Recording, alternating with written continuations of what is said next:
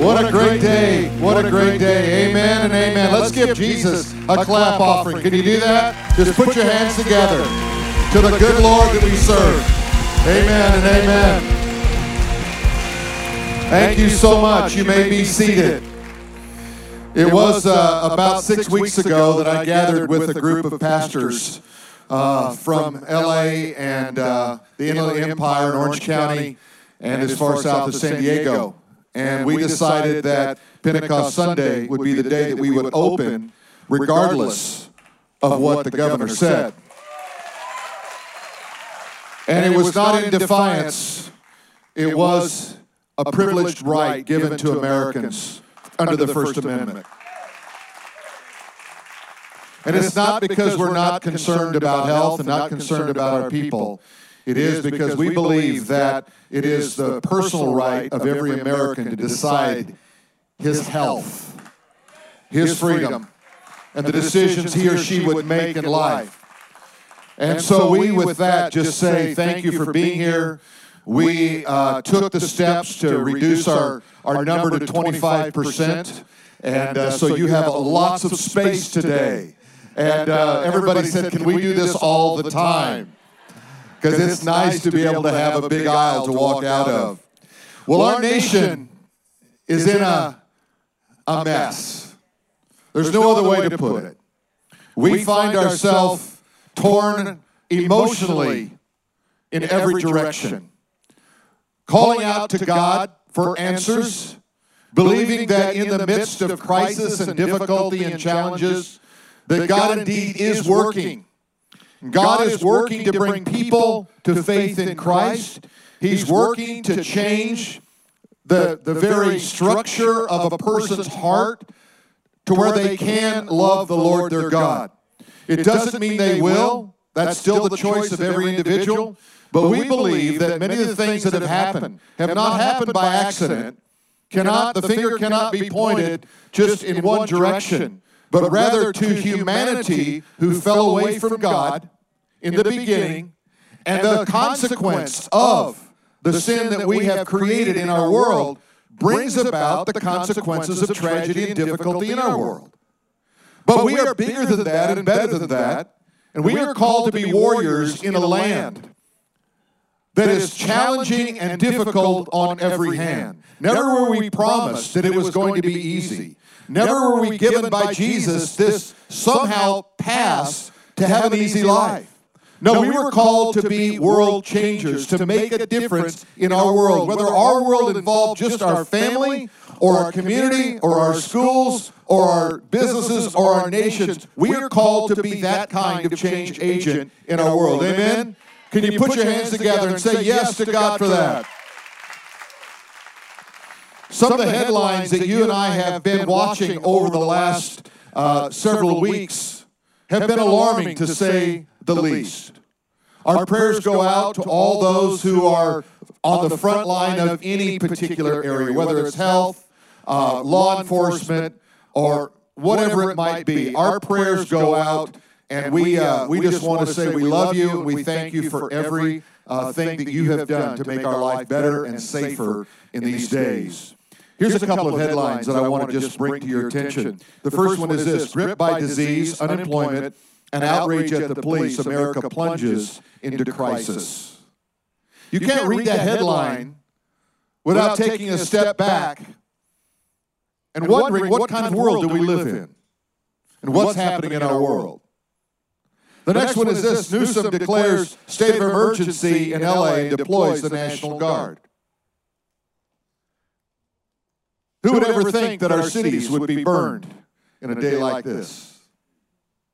The next one is Illinois Governor J.B. Pritzker lifts all re- restrictions on churches after Christians take him to the Supreme Court. That one to me was the most interesting because it was just hours before the Supreme Court was going to act on this.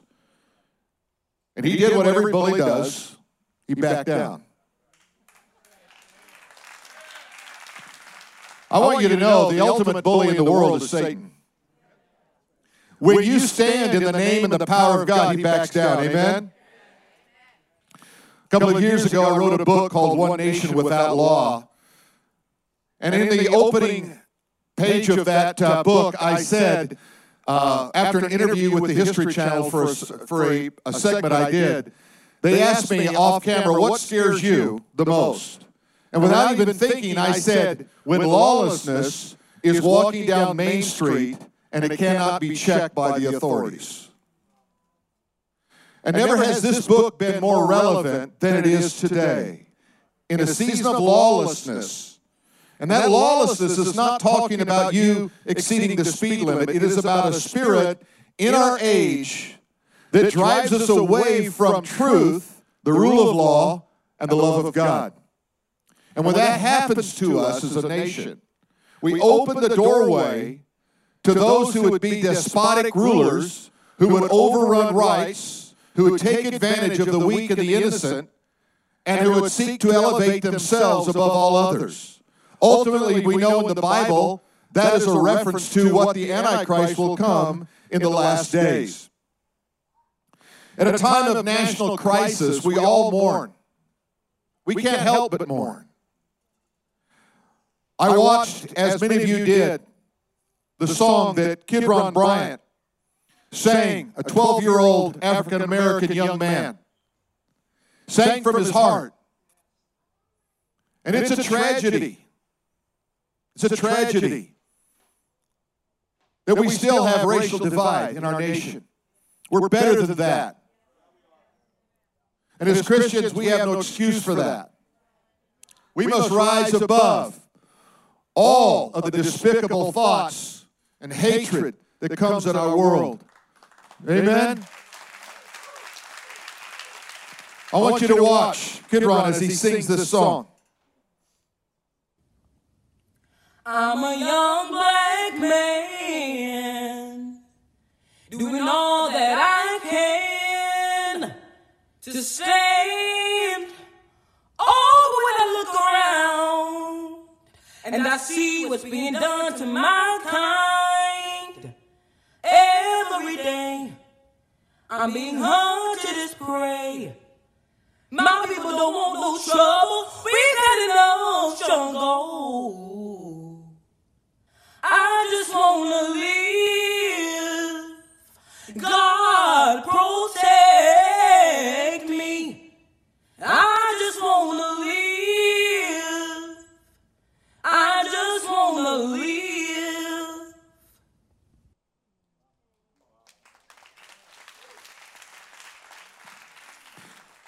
Darkness cannot drive out darkness. Only light can do that. Hate cannot drive out hate. Only love can do that.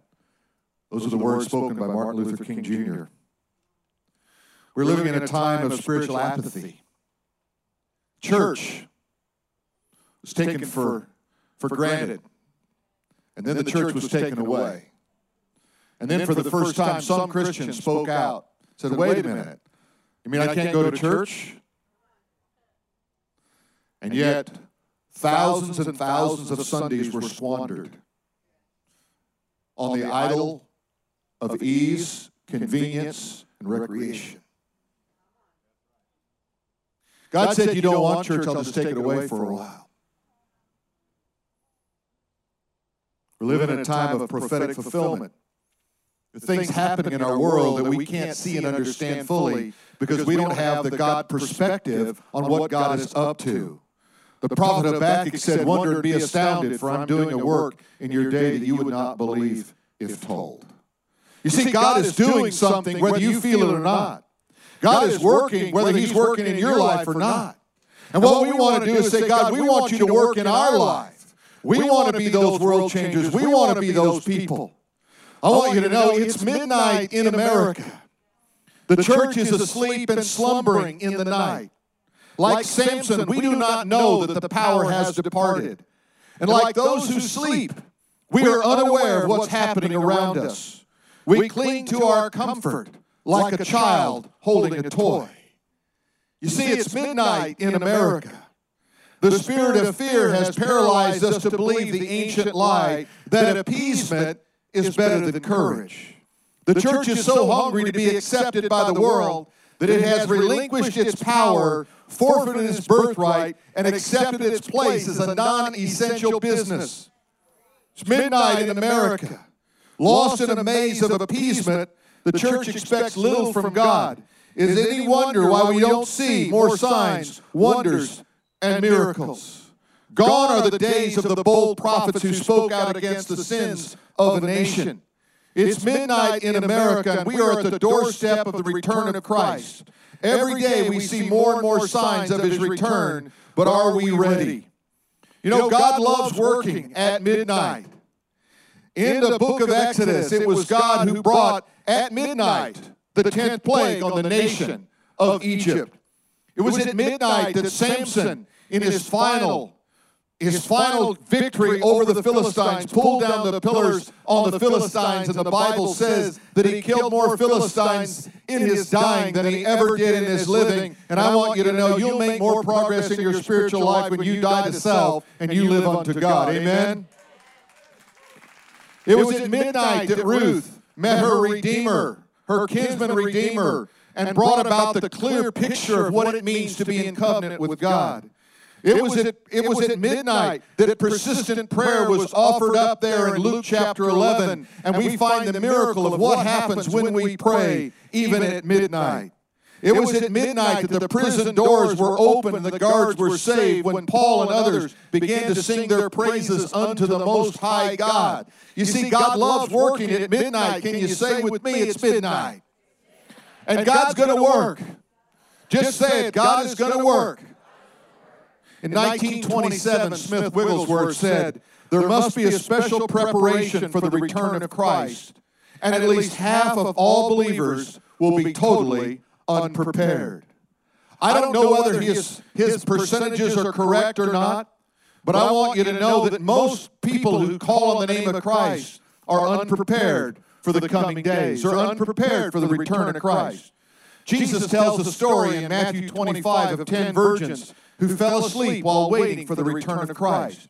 It's a picture of the church. It's a picture of us who fall asleep. And then we're caught unaware when all of a sudden the government encroaches upon our rights and we say, wait a minute, aren't we Americans? And it's time for the church to wake up. There is a wake up call coming today. Amen. Let's just wake up. Let's get up out of our sleep. Have you ever been sleepy and slumbering and somebody wakes you up and you're disoriented? I expect that when you start to wake up, you're going to be disoriented. But all of a sudden, you're going to come to your senses and you're going to see what's going on in this world. And you're going to say, wait a minute, not on my watch. That's not going to happen. Matthew 25, Jesus said this The kingdom of heaven shall be likened unto ten virgins who took their lamps and went out to meet the bridegroom. And five of them were wise, and five of them were foolish. Those who were foolish took the lamps uh, and had no oil with them. But the wise took oil in their vessels with their lamps. But all the while the bridegroom was delayed, and they all slumbered and slept. He's saying the church is slumbering and sleeping. You'll notice they took, they all had the lamp. The lamp is a picture of the Word of God. Christians say, Yes, I believe I have the Word of God.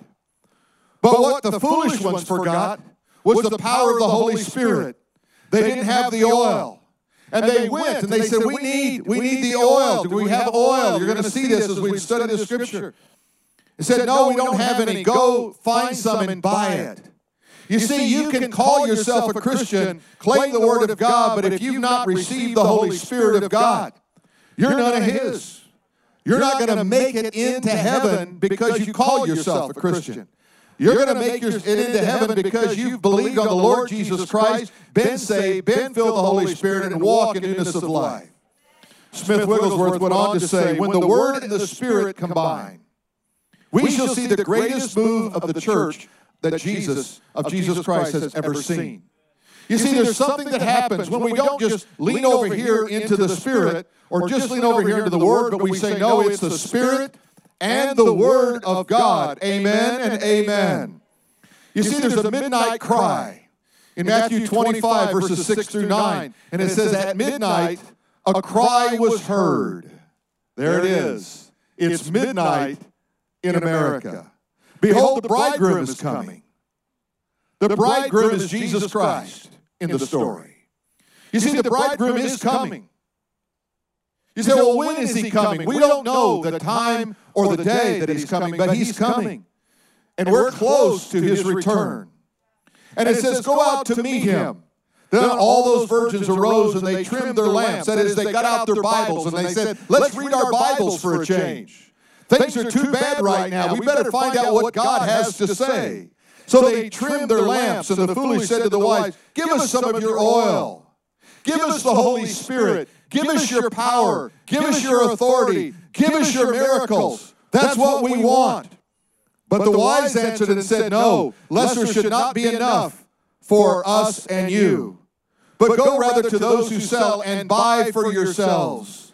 In other words, I can't help you now. It's too late. It's too late.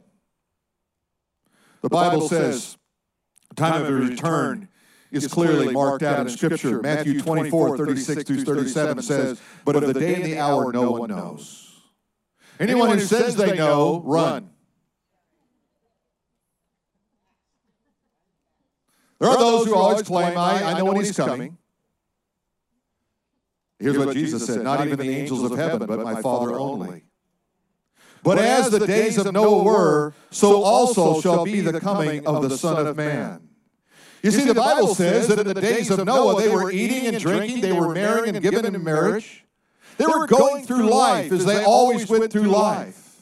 But all of a sudden, it began to rain, and the door on the ark closed. And it was too late for them to enter in. And the Bible says that it will be like that in the coming of the Son of Man. That you will go through life, you'll go through all the routines you've always had, and all of a sudden the door will close. It'll be too late. Revelation chapter 16 and verse 15 says, Behold, I am coming as a thief. I don't know if you've ever been robbed. We had a robbery one time in our house while we were gone. You know, the thief didn't call ahead. I'm going to be at your house about 2 p.m. Would you leave the doors unlocked and make my entrance easy? You see, no thief does that. Jesus said, I'm like that in that I don't announce my coming in advance. In other words, I don't want you to cram for the final exam. What I want you to do is live daily in the power of the Spirit of God, live your life as you were called to be a light in this world. Amen? And he says, Blessed is he who watches and keeps his garments. You know what that means? That means you don't become stained with the world, lest he walk naked and they see his shame. You see, when you walk without the power of God, you're walking without armor, you're walking naked into a dangerous world. You see, there comes a point in which it's too late to enter into the kingdom of God. Look what it says in Matthew chapter 25 and verses 10 through 13. And while they went to buy, the bridegroom came, and those who were ready went in with him to the wedding, and the door was shut. The saddest words of tongue or pen are what might have been. Don't live your life with regret. Don't live your life with what might have been. Live your life with purpose and dedication and calling on your life. And afterwards, the other virgins came saying, Surely I say unto you, I do not know you, and I do not know who you are. Watch therefore, for you, you know neither the day nor the hour that the Son of Man is coming. Imagine that word. You're knocking on the door. The Lord says, I'm sorry, I don't know you. You see, in the Bible, there's three categories of people. There's those who are saved. That is, they truly know that they've come into relationship with Jesus Christ through the blood of the Lamb. And there's not, there's not something in their heart that says, no, that's not true. There may be a sense of, of guilt because you haven't lived for God, but you know that God has saved you. And then there are those who are lost. And those who are lost say, you know, I know I'm not a Christian, but I'm not ready yet. You see, we don't know when yet comes. The Bible says today is the day of salvation. If you hear his voice, do not harden your heart. Because hearts can become hardened, they can become callous. We can point our finger at religion, we can point our finger at a church, we can point our finger at another Christian, and we can use that as an excuse to harden our heart. But God says, when I come to you, I'm going to take away your stony heart. I'm going to cut away those things that are calloused in you. And I'm going to give you a new heart. Amen? A new heart that can love the Lord your God, that can't respond to the things of God. Oh, there will always be those you can blame, always be excuses we can make. But let's take that away. Let's long for the Lord, the living Lord. And then there's a third category, and that's the deceived. And the deceived, of course, the lost as well. But that's the person who says, Yeah, I, I'm a Christian. I, I'm pretty sure I'm getting to heaven. Yeah, I, I go to church. I've been baptized, and, and they've got all the religious words and all the right things to say, except there's nothing inside. This is the most dangerous state to be in, is to think you know Him and not know Him. I want you to know this morning, and I want you to know Him. Whether you're here in this worship center or whether you're watching around the world. Shout out to all of you who are watching worldwide to Influence Church. Thank you for your support, your love, and your prayers. Every week we see tens of thousands of people who log on and watch this service, who respond to the call to become a Christian, who respond to the call to renew their faith in Jesus Christ. I want you, whether you're here or you're out there in the parking lot at our drive-in service or you're watching worldwide on the web, we want to give you an invitation to become a Christian.